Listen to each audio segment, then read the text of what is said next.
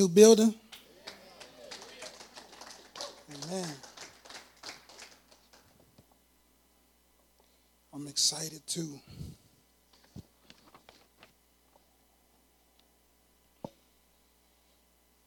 We got some uh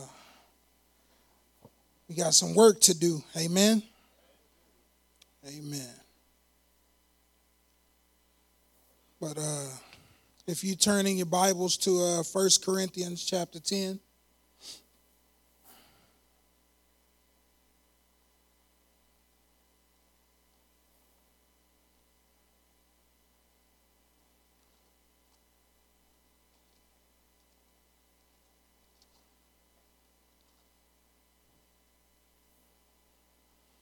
And while you're getting there, I want to read this verse in uh, 1 Corinthians 9, uh, 19 through 23.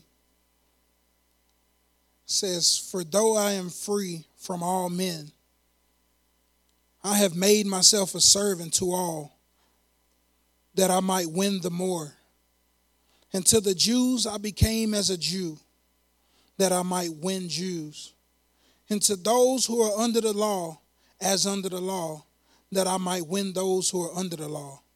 And to those who are without law as without law, not being without law towards God, but under the law towards Christ, that I might win those who are without law. To the weak, I became as weak, that I might win the weak. I have became all things to all men, that I might by all men save some. Now this I do for the gospel's sake, that I may be a partaker of it with you. Amen. And in 1 Corinthians chapter 10, verse 33, says, Just as I also please all men in all things, not seeking my own profit, but by the profit of many, that they may be saved. Imitate me, just as I also imitate Christ. Lord Jesus, we thank you so much for this service, Lord. We just ask that you just take over, Lord, that you just use this time, Lord, to, to just allow us to, to, to be in your presence, Lord, and allow us to hear from you, Lord. Lord, we just ask that you just take over our minds, Lord, take over our hearts, Lord, and just allow us, Lord Jesus, just to just to know who you are, Lord, and just to know who we are in you, Lord Jesus. By the end of this service, Lord, Lord, we thank you, we love you, we give you all the glory and all the praise in Jesus' mighty name. Amen. So when you think about those two verses, you just you think about becoming all things to all men. And some can take that to the extreme and, and do things that, that's unnecessary. But when I was reading this verse, what came to me is that everything he did was to win souls. There was not one thing he said he did for his own good. He did it to win souls. And so when you think about winning souls, what are you doing to win souls? That's a personal question that each and every one of us in here need to ask ourselves. What are we doing to win souls? And I was just thinking about, I, I, I try my best not to get on Facebook too much. But sometimes I get on there and all I see is Christians going at other Christians. And and then you got the the give it to them raw Christians who they just talk to people any kind of way. And they use scriptures and so they just think they think they justify by doing it. They just, oh well, you're going to hell and, and that's it. I don't care what you do, if you don't do it this way, you're going to hell.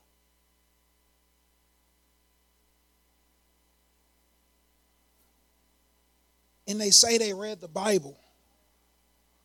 Because that's not how my God did it.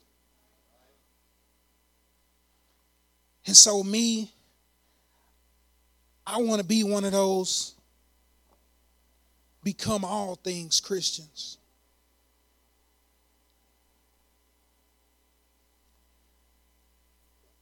The Christian who who don't have to put anyone down to tell someone about Jesus. Who don't have to tell someone about every bit of part of hell just to get them to even acknowledge Jesus Christ. And when I was thinking of that, I was like, how can I relate that to, to me? Because when you read something, when I read it, I want to be able to break it down to where it's elementary for me.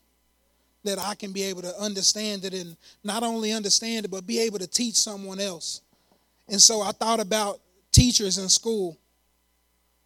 You had those teachers who they don't care what anyone says, they're not going to change at all.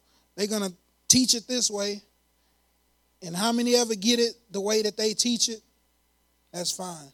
The rest of them, you should have did better. But you think about those other teachers who, at the beginning of the school period, the first day of school, they hand you a paper. Tell me the things you like to do. Tell me the, the, the things you like to read. Tell me the things that interest you. And I remember thinking back to school, those are the teachers who adapted to my situation. Because I was a difficult person. Man, you know, but but those teachers who said, I'm gonna get to know him.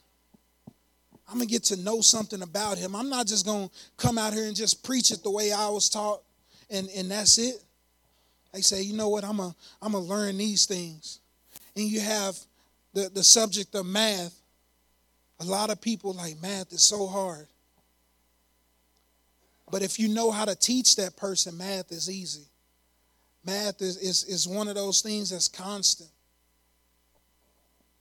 But you have to learn how to teach that person.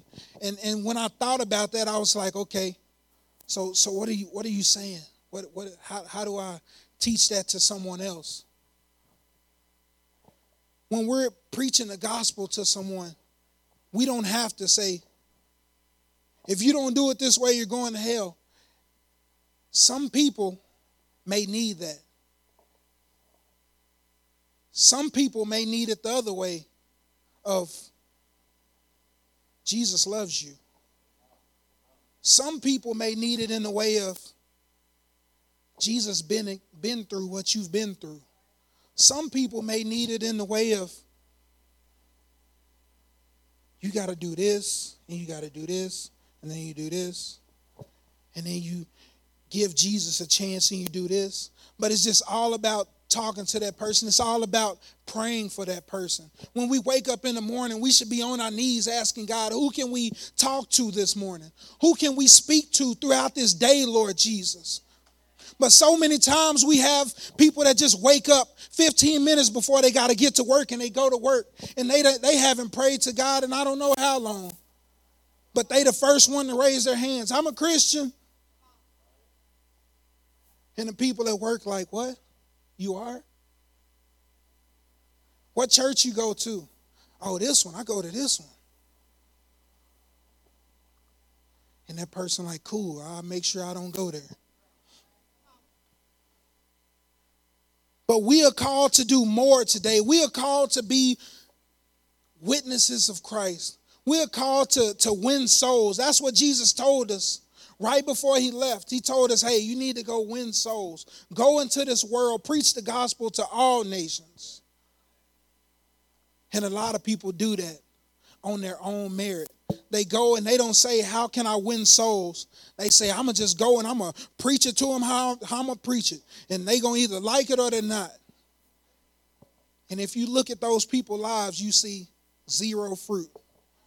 You can go and look at each and every one of them, they have zero fruit. Because this Bible can minister to you can minister to you, to you, to you, to you in all different ways. God gave us, each and every one of us, He gave us all a testimony. And he gave us that testimony to go win souls. He gave us that testimony to go tell people, to be able to relate to those people. But a lot of times we just sit at church and just, you know, you know, this is what I do on Sundays. I go to church. This is what I do on Wednesdays. I go to church. When is the last time you told someone about Jesus? When was the last time you went and sought out someone and told him about Jesus? When was the last time you say, hey, do you know Jesus? When was the last time you gave somebody a Jesus card? When was the last time you went out and just went out of your way, went out of your comfort zone and said, hey, Jesus loves you? These are all things that we should be doing. We shouldn't be those people that just come to church one day a week or, or two days or three days or how many ever days without doing something outside of these walls to win souls for Christ.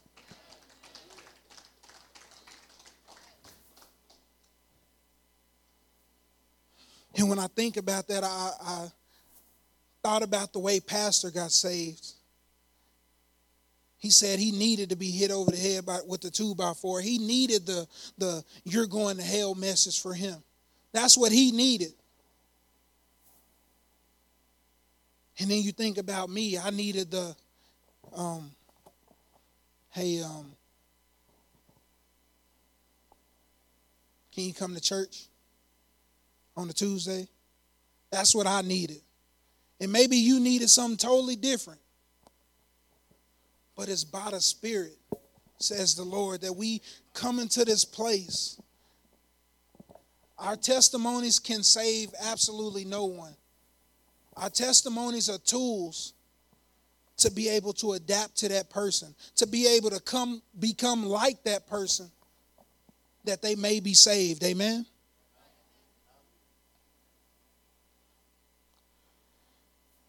And so the title of my message is Choices Christians Must Make. If dot dot dot dot. Turn me to Deuteronomy chapter 30.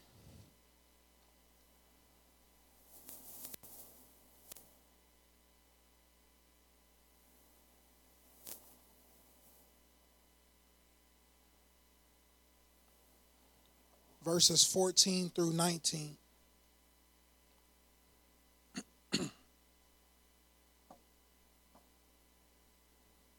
Say amen when you get there.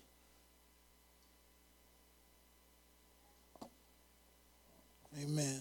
Starting in verse 14, it says, But the word is very near you, in your mouth and in your heart, that you may do it.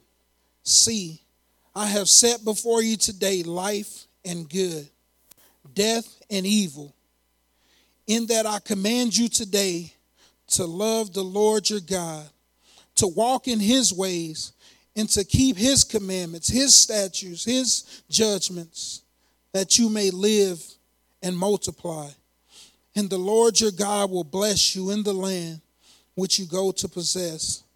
But if your heart turns away so that you do not hear, and are drawn away and worship other gods and serve them, I announce to you today that you shall surely perish, and you shall not prolong your days in the land which you cross over the Jordan to go into and possess, to go in and possess.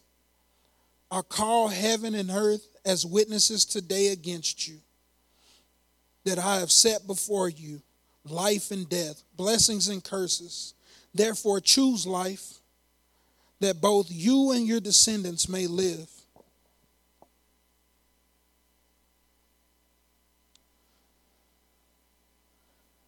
We have a choice today, church. We have a choice to live as Jesus lived or to not live as Jesus lived. Because we all call ourselves Christians, we all call ourselves followers of Jesus Christ. And you can't follow someone without doing what they do.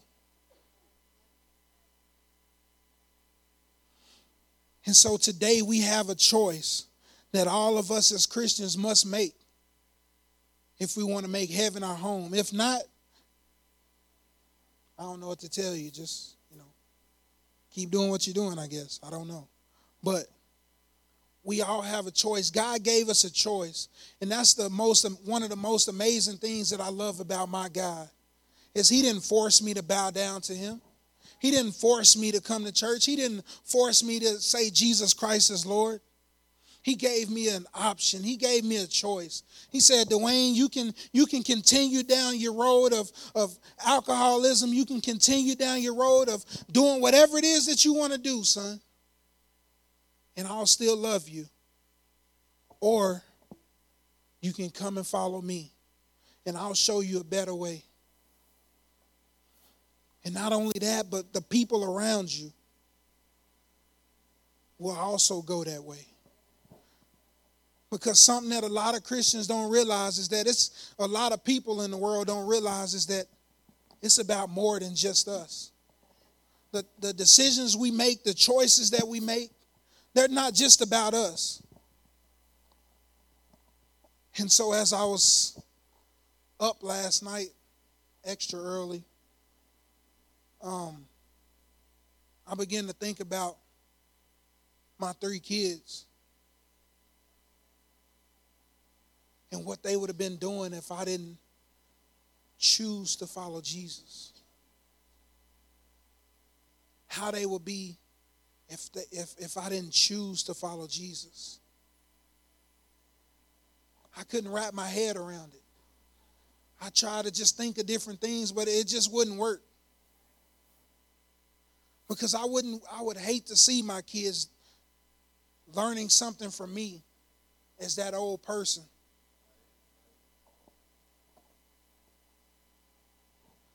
But I thank God for saving my life. And He not only saved my life, He saved my family's life. And so, therefore, every day that I wake up, I'm like, God, I need you. God, show me what I must do for you. Because I'm thankful not because I have to do any of those things. None of us have to wake up and, and read our Bibles. None of us have to wake up and pray.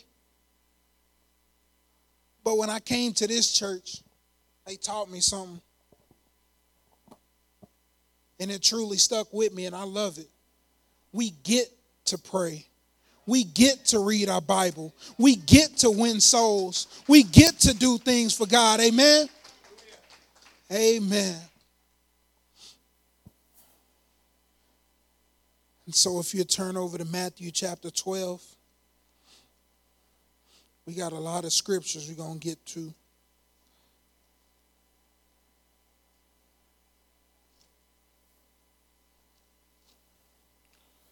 Verse 30.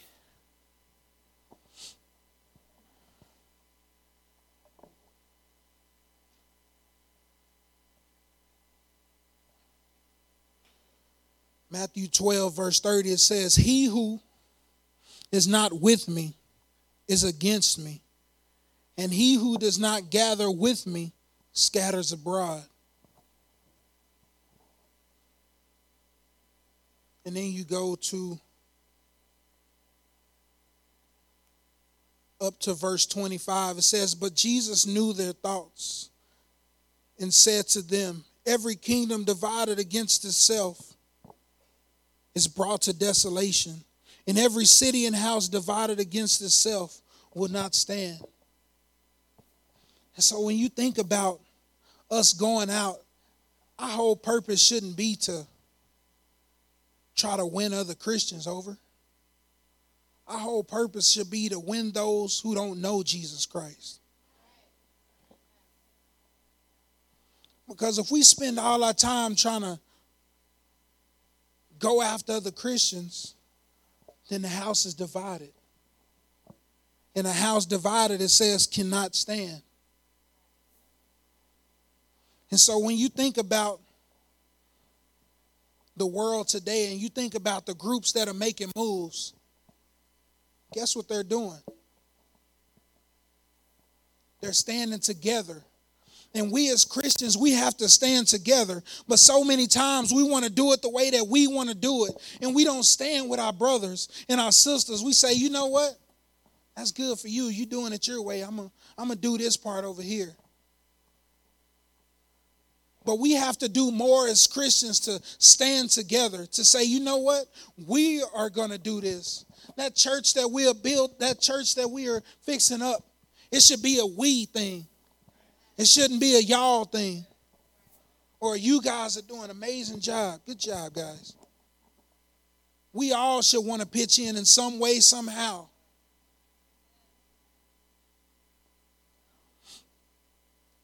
But today I wanted to look at the greatest example we have in how to live, in how to live as a Christian, how to do things as a Christian. And that's Jesus Christ. And so I only chose four of the choices that Christians must make in order to do it how Jesus did it. And those four choices are, is you have to deny yourself. We have to be obedient we must forgive. And last but not least, we must love. And so, if you'd uh, turn into your Bibles to Proverbs 30, and the first one is deny yourself.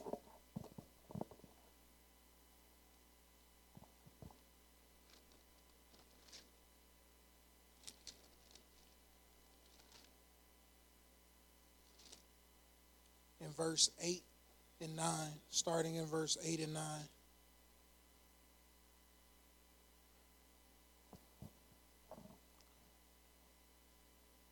Y'all there? Amen. It says, Remove falsehood and lies far from me. Give me neither poverty nor riches.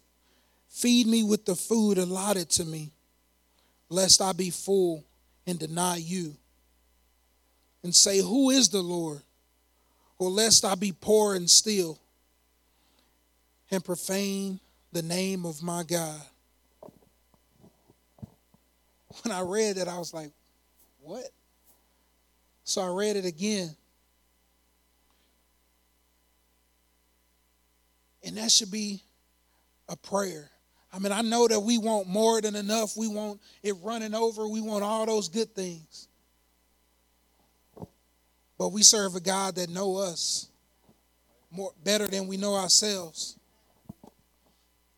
And so for me, I can't ask for more than enough. Because I, I, I, realized in my life that if I had more than enough before I got saved, I wouldn't be here tonight. God had to do an amazing work in me. He, he allowed me to go through things that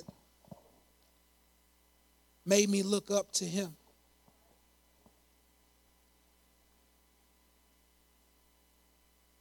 And like I was saying, we are all individual people. And so there may be some of us who can have that. But I know for me, I, God, I want what you have for me. Nothing more, nothing less. God, I want what you have for me. Because I know that what you have for me is, is enough for me to do what you've called me to do. And if we continue reading in uh, verse 11. It says, This generation that curses its fathers and does not bless its mother, there is a generation that is pure in its own eyes, yet it is not washed from its filthiness. There is a generation, oh, how lofty are their eyes, and their eyelids are lifted up. There's a generation whose teeth are like swords and whose fangs are like knives to devour the poor from off the earth and the needy from among men. And I begin to think of that when you think about denying yourself. Giving to the poor. That's a way to deny yourself. Giving to someone who don't have what you have, that's a way to deny yourself. When you think about those things, it says there's a generation who curses its father and does not bless its mother. One of the things I try to teach my kids is to say, Yes, sir. Yes, ma'am. Because it's a sign of respect. I mean, when you just hear kids just, yeah, give me that. Don't say thank you. It hurts my ears. And I know if they grew up in my household, they would have, you know, you know. So. But uh, you just think about those things, and you think about the, the generation that we grew that that that is today. It's a me generation. It's not a deny yourself generation. It's a what can I get? God, what can I get from you? I have several friends right now who hate God right now because they didn't get what they asked for. Who that's all they do. They spend their whole time just hating God and hating people that love God. That's all they do. Why? Because they didn't get what they asked for. They take the one scripture God, if I ask, it will be given to you. And they run with it. And then I said, What'd you do for God? No answer. I prayed to him. That's another answer. I prayed to him. That's what I did. But what did you do for the kingdom of God? What did you do to deny yourself? That's a tough question to ask people. But that's a question we must ask when we get down deep into it all. And so you begin to just think about denying yourself. If you turn to Matthew 10, verse 33, you begin to think about Jesus Christ and, and how he would do it. How did Jesus Christ deny himself?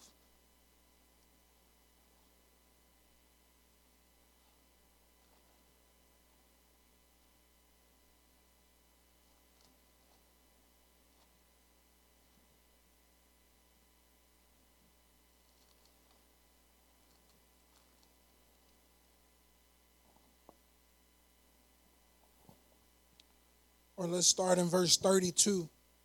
Matthew 10 32 says, Therefore, whoever confesses me before men, him I will also confess before my Father who is in heaven. But whoever denies me before men, him I will also deny before my Father who is in heaven. Like, okay, I, I see the word deny, but where is that deny myself in that one? When you take a closer look into your lives and into the lives of those who deny Jesus Christ, it's still something that they're hanging on to. It's still something that they want to do with their lives. They're not ready to give up their whole entire lives and, and give it all to Jesus Christ. So therefore, they deny him. And you think about those who give their lives to Jesus Christ totally, they deny themselves the, the things that they could be doing like, man, I know I could have an awesome career right now somewhere else. But I want to give my life to Jesus right here and let Jesus move in my life. And if he send me somewhere else, then I'll go to that other place. But until then, I'm going to stay here and I'm going to win souls for Jesus Christ. That's how you deny yourself.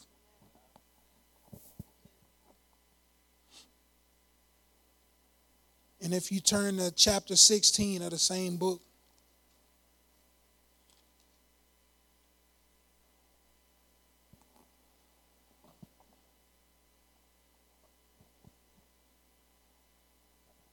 in verse 24.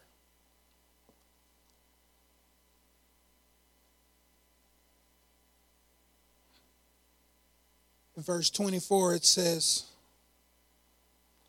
Jesus said to his disciples, If anyone desires to come after me, let him deny himself and take up his cross and follow me.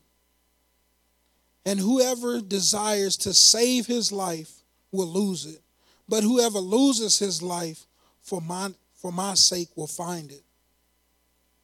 For what profit for what profit is it to a man to gain the whole world and lose his own soul?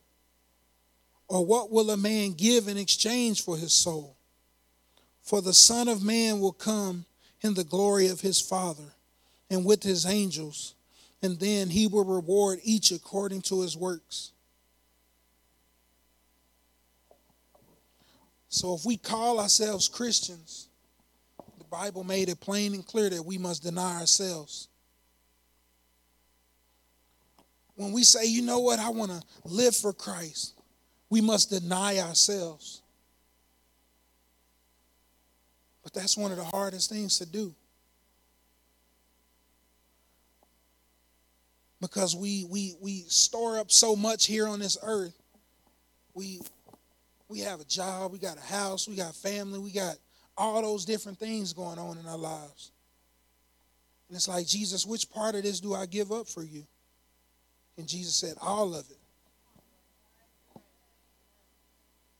And then what we do is we begin to say, okay, what is all of it? Like, do you mean, like, do I need to quit my job? Do I need to, what do I need to do? put me number one.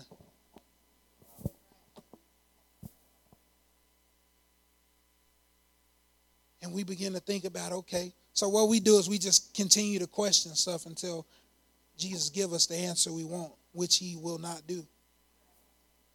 Or we say, okay, well, I'll put you first, but how do I do that? When you wake up in the morning, give thanks to me. Throughout your day, pray without ceasing. Go win souls. Go do all these things. All the things that the Bible tell you to do, go do them. Uh, on Sundays, I can do it on Sundays, Jesus. I ain't got nothing to do. I said I go to church on Sundays. Is that cool? And we begin to take steps, take steps to go the other way. But I want to tell you that Jesus said we must deny ourselves if we want to come after him.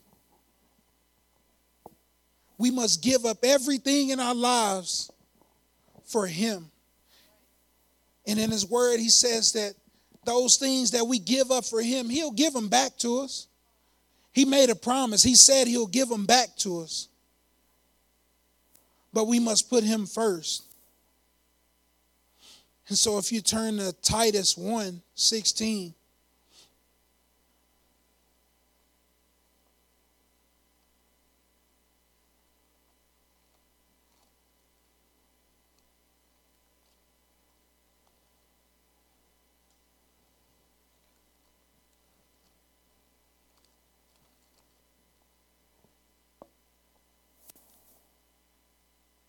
says they profess to know God, but in works they deny him, being abominable, disobedient, and disqualified of every good work.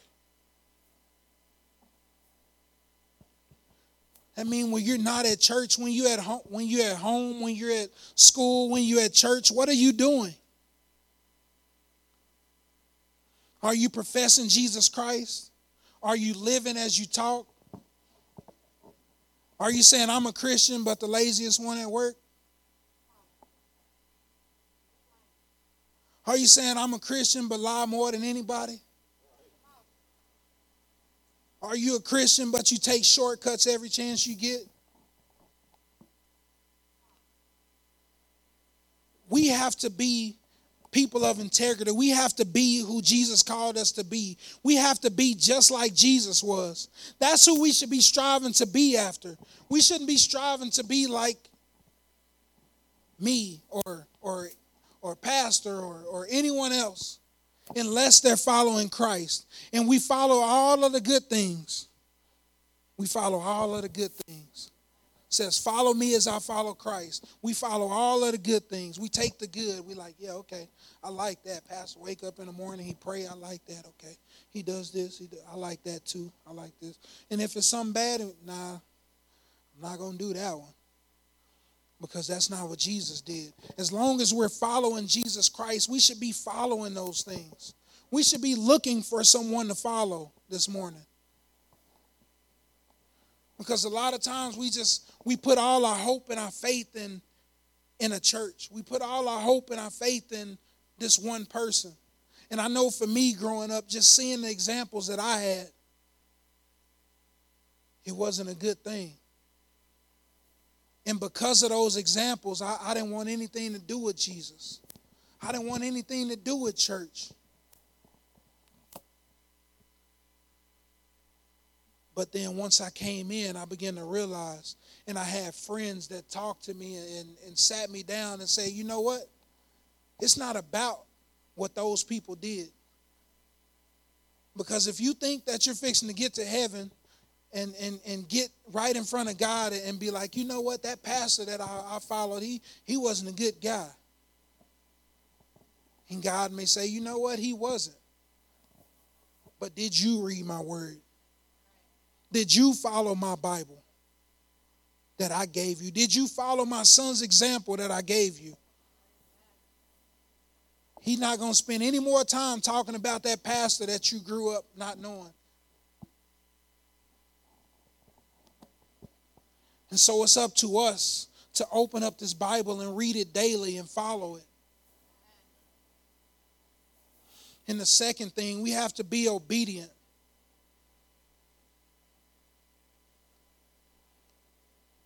As my God was obedient. Amen. Turn to Luke chapter 2.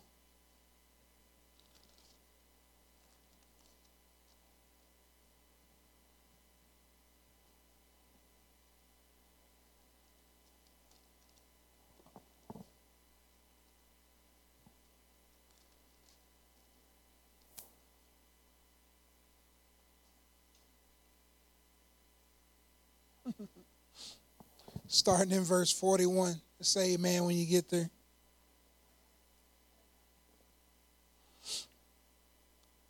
Says in verse 41 says his parents went to Jerusalem every year at the feast of Passover.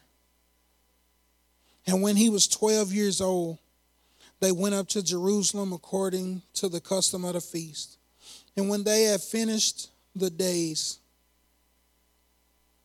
as they returned, the boy, the boy Jesus lingered behind in Jerusalem. And Joseph and his mother did not know it, but supposing him to have been in the company, they went a day's journey and sought him among their relatives and acquaintances. And so when they did not find him, they returned to Jerusalem seeking him. And now so it was that after three days they found him in the temple, sitting in the midst of the teachers, both listening to them and asking them questions. And all who heard him were astonished at his understanding and answers. And so they and so they saw him and they were amazed and his mother said to him, "Son, why have you done this to us? Look, your father and I have sought you anxiously. And he said to them, Why did you seek me? Did you not know that I must be about my father's business? But they did not understand the statement which he spoke to them. Then he went down with them and came to Nazareth and was subject to them. But his mother kept all things in her heart. And Jesus increased in wisdom and stature and their favor and their favor with God and men. And I want to read verse 51 again. It says, He went down with them and came to Nazareth And in my Bible, it has another word for subject, and it says obedient.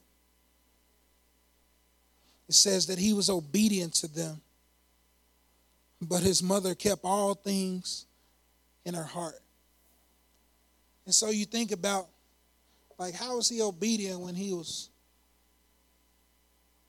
missing for three days? So I was like, okay. I have a son. He's nine years old. We we go camping and we go hiking and different stuff like that. Every five minutes, I have to turn around and say, Elijah, get up here with the rest of us. And he don't just do it just, you know, he just sees stuff. He like, okay, what's that? And then he just go doing whatever he do. He he looking down, he looking at the rocks, he doing all different type of stuff. And so he get behind us. And we all going, we all trying to get to where we're trying to get to, and we look back and he's way back there. And and that was pretty cool that, you know, God showed me that, like, okay, well, he wasn't being disobedient. He didn't sneak around, he didn't hide behind a rock and wait for his parents to leave and then was like, okay, well, this is my time. You know, that's not what he did. You know, it said he lingered behind, which means he followed behind slowly. It's like, oh, and then got caught up like kids do. Like, oh, what'd you say about a video game? Oh, okay. And so he, he went that away. But they was probably talking about God, and that's his video game. You know, and so when you think about those things, you just think about just how amazing God is to where they came back and was like, hey, and Jesus was like, hey, you know I'm about my father's business? How many of us have said that one? Mom, it's okay. I'm going out to win souls tonight. You don't have to worry about me. I'm going out to the mall to win souls, not to spend all your money. Wouldn't that be nice? That would be amazing. Amen. But you just see his obedience that he he he could have took that opportunity and said, "You know what? I know that angel came to you and told you who I was. You know what I'm supposed to be doing here. And I'm going to get back to it, but he said, "You know what? Yes, ma'am. I'll follow you. I'll continue to go." And that's how we should be as Christians. Amen. And I want to show you another example of how my God was obedient in Philippians chapter 2.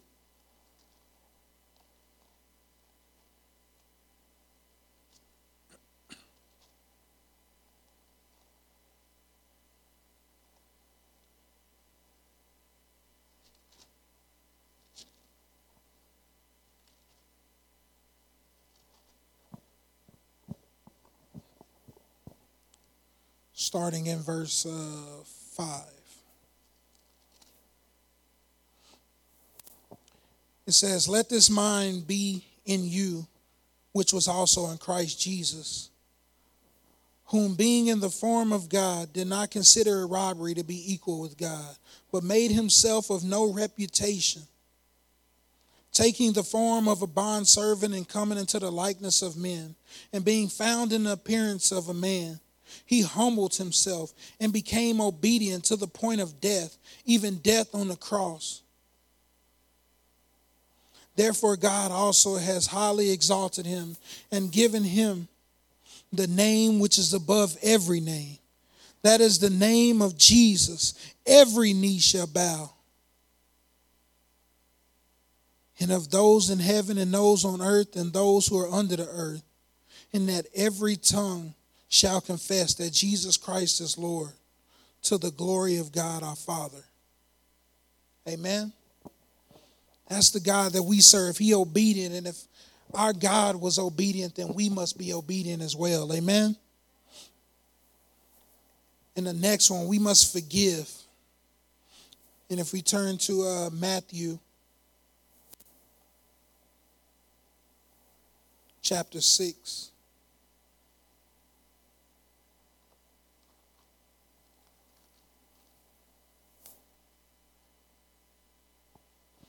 Starting in verse 14, it says, For if you forgive men of their trespasses, your heavenly Father will also forgive you.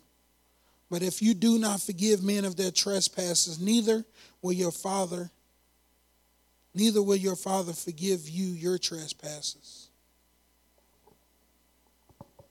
And I know one of the biggest things in in in a person's life is forgiveness. And that's forgiving ourselves, that's forgiving other people. Because we have some some people in this world who do different things. But when we confess Jesus Christ as our Lord and Savior, we have to find a way to forgive that person. It may not be the easiest, it may not be something that you enjoy, but it's something that we must do. Because if we don't forgive, then our, our Heavenly Father can't forgive us. And a lot of times we think that if we forgive someone, we condone what they do what they did. And that's not it at all. But it's saying, you know what, I, I, I know that my God forgave me, so I'm gonna do the same thing. And I'm gonna forgive you. Amen. And the last one is love. And for time, we're not going to go to these. I'm going to just give them to you in John 15 9, it says, As the Father have loved me, I also have loved you. Abide in my love.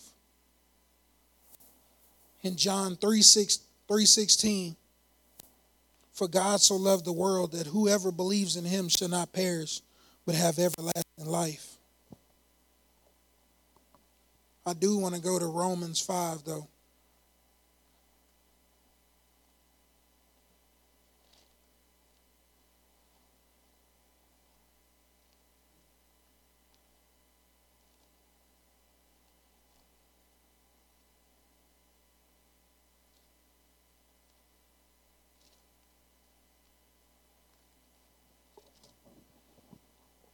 Romans 5, starting in verse 5, it says, Now hope does not disappoint because the love of God has been poured out into our hearts by the Holy Spirit who was given to us. And then you go down to verse 8, says, But God demonstrated his own love towards us, in that while we were still sinners, Christ died for us. Much more then, having not been justified by his blood, we shall be saved from wrath through him. And that's one of my favorite scriptures because I realized that God saved me. And he saved me from, from, from wrath, it says in this word. But we have to realize that in order to love, you have to do something that doesn't come natural to us. And that's denying yourself. That's that's doing that's loving someone with with unconditional love. That's what our God did for us.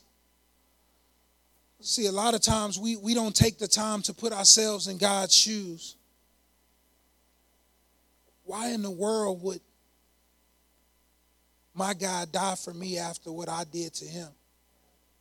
I'll never know. But I have to just say, you know what? By faith, I trust that you've forgiven me of those things.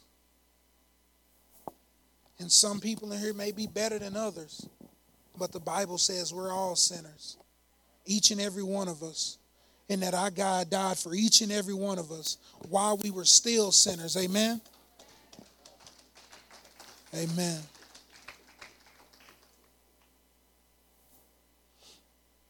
I mean, I, I don't I don't know about you guys, but that verse get me every time. Because I just think about my life and how crazy I was. And God was like, I'm going to still die for you. I'm going to still love you, son. And then First John chapter 4 verses 16 It says, And we have known and believed the love that God has for us. It says, God is love. And he who abides in love abide in God, and God in him.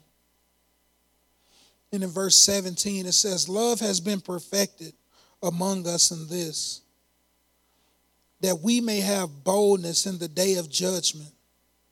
Because as he is, so are we in this world. There is no fear in love, but perfect love casts out fear, because fear involves torment. But he who fears has not been made perfect in love. And then verse 19, it says, We love him because he first loved us. Amen.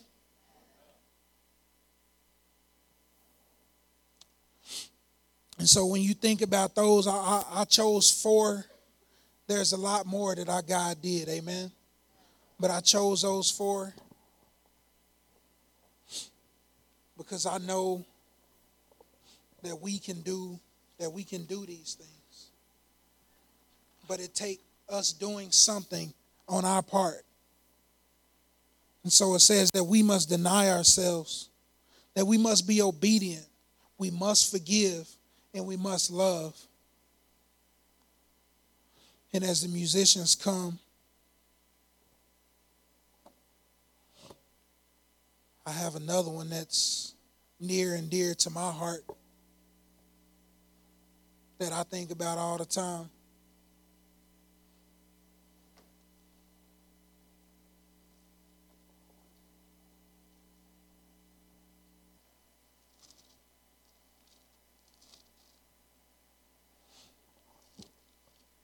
Jesus gave us the perfect example of how to be a Christian, of how to live, of how to love, of how to deny ourselves.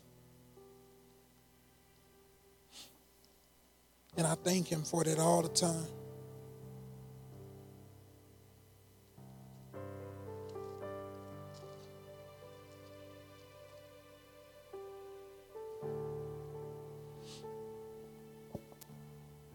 But when God give you verses like these,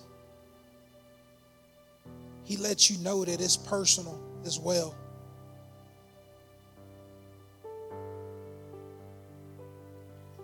And another thing that my God did that we all should want to do one day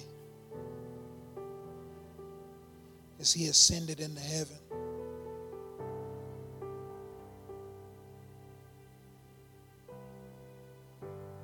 Think about that day all the time. Especially when I'm going, when I'm having a hard time. When I'm not understanding why life is throwing the things at me that it's throwing at me. I begin to reflect on that day when I'll be in heaven with him.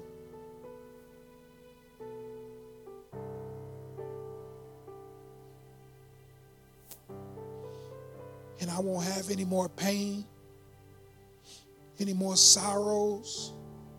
I'll just be in the presence of my God, spending the rest of my life with him.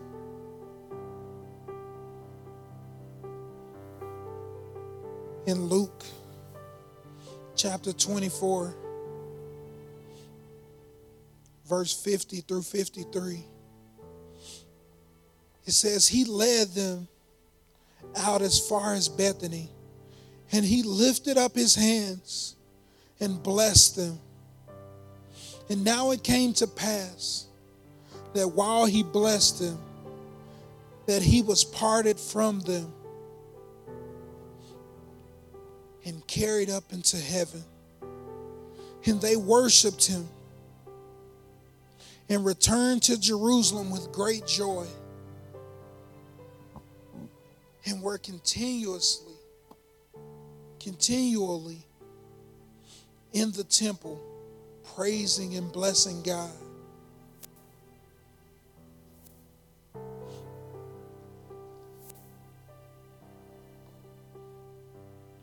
God left, they didn't they wasn't sad. It says they left and were filled with great joy.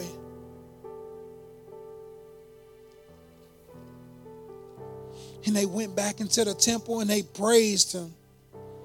That's what we should think about during praise and worship time. That my God left, but he'll be back.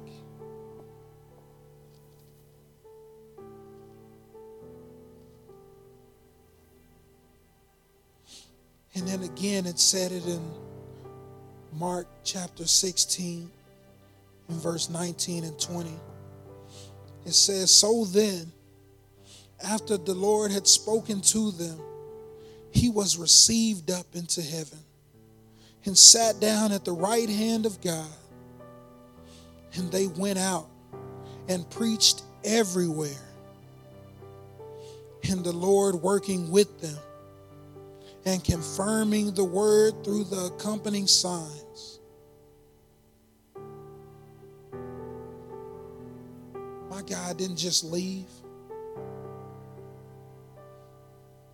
He's here right now. He's moving in this place. His Holy Spirit is, is, is knocking on hearts right now.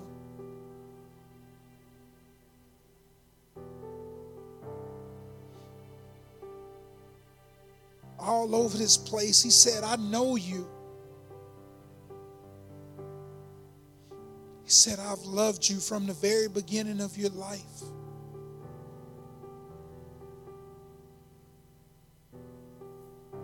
He said, I want you to spend eternity with me.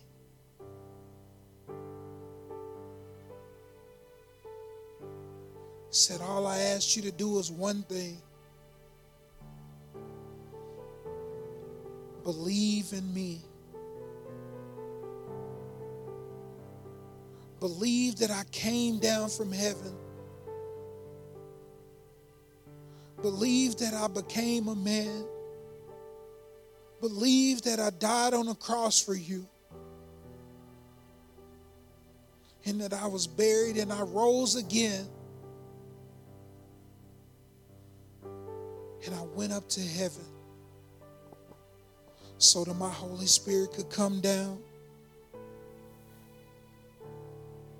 and knock on your heart to this morning. And so, all over this place, I just want to ask the question from left to right, front to back, all over this place as Do you know Jesus as your Lord and Savior? If you're not sure, just raise your hand and put it back up. I like to pray for you. Amen. I see your hand. And I'd like to ask another question.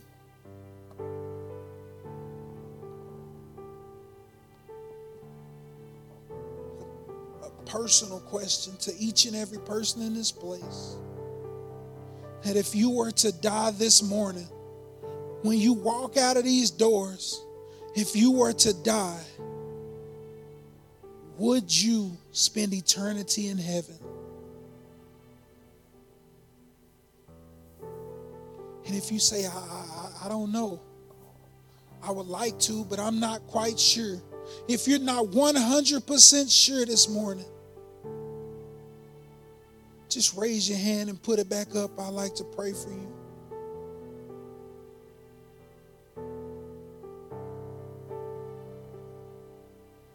If we'd all stand to our feet this morning.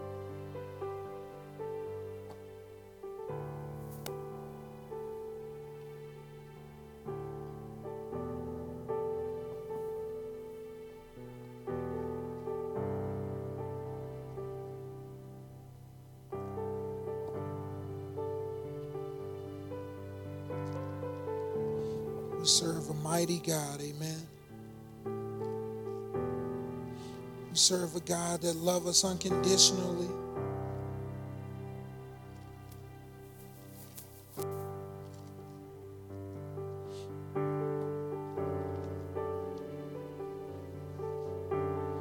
And I know that in this place this morning, and we love Him.